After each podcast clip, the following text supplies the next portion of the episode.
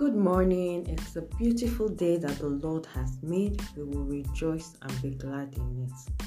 So, today we are still on the study of the life and teachings of Jesus, and we're looking at Luke chapter 6 from 1 to 11. And um, you can read it on your own for time's sake. I'll just do a summary. And um, the topic for today is spiritual legalism. I've talked about it before, but we still have more to say about it. Um, the Pharisees, they're just a great bunch of people, like, and the truth about the matter is, we think the Pharisees are people of the old generation and they do not exist, but they very well exist in our time.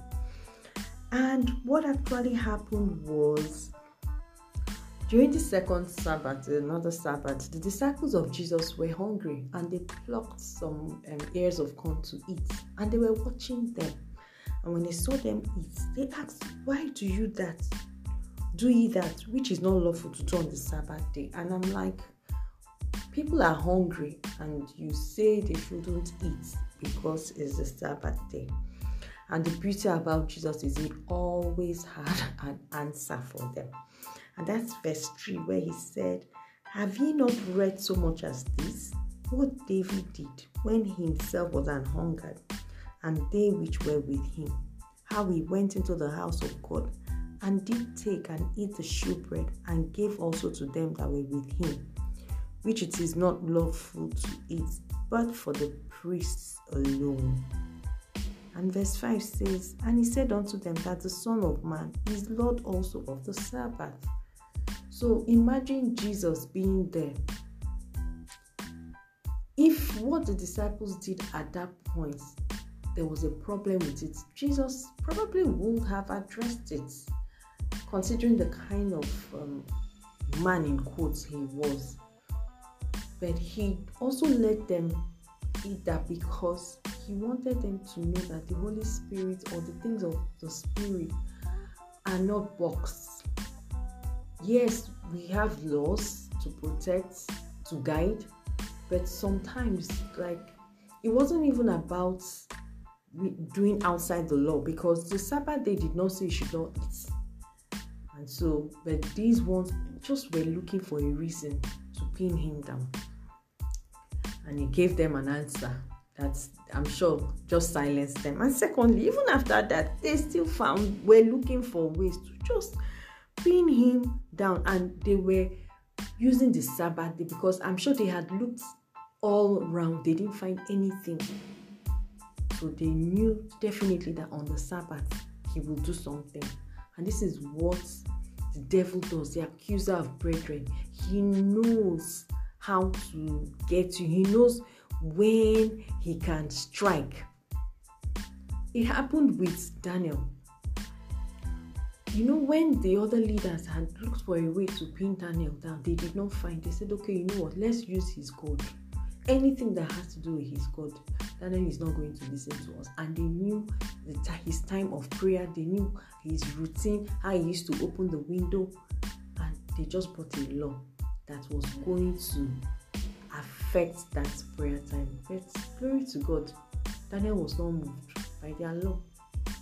And the same thing was what they wanted to do with Jesus. Imagine the Sabbath, somebody was ill, and Jesus healed the person. These people have a problem with that. In fact, I, I'm, I'm just thinking like they would have preferred that person to be sick for life when the opportunity for healing came and they knew that Jesus had performed healing miracles on so many people. So why didn't they want that person to receive his healing? Even if you had a problem with Jesus, why extend it to others? And it just shows how the heart of man can be so wicked. You prefer the law over the life of, of a person. And Jesus asked them, Does that mean because it's a Sabbath day, we should not do good, we should do evil? So let us also learn that there are some times where the Holy Spirit is prompting you to do something out of the legal, um, the legal ways being done, out of religion. out of tradition. Let us listen and do it. It also reminds me of the parable of the, the story of the Good Samaritan. You know, the priest and the Levite, they were strong men of God. They passed. I'm sure some of them would have been rushing for prayer meeting, another would have been rushing for something else, another activity in church, and they left that man. There was a Samaritan that stopped. So let us also not be stuck to legalism, to religion, to tradition, and let's do the will of God. Let us do good. Part of the fruit of the Spirit is goodness. So if you say you're a child of God and we don't see that fruit of goodness in you, then it's questionable. As a human being, we owe that to a fellow man. That's how we show that we love one another. So every trait of legalism, of criticism, condemnation, please let us do away with it.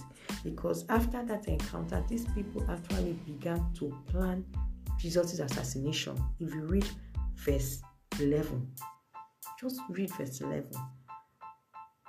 Commune amongst themselves on how and what they will do to Jesus. So please let us leave legalism and just follow peace with all men. Follow Christ and show love.